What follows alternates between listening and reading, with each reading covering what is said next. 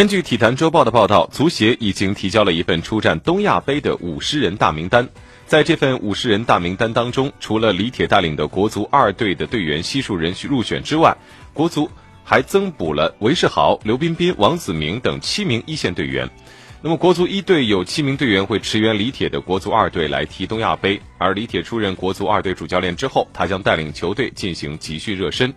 那么，这支国足选拔队此前一共踢了三场热身赛，取得了一胜一平一负的战绩。而通过这三场热身，也基本敲定了出战东亚杯的大名单。这次国足又送出了七名球员驰援李铁，这也让李铁在最终敲定名单时将多几个有利的选择。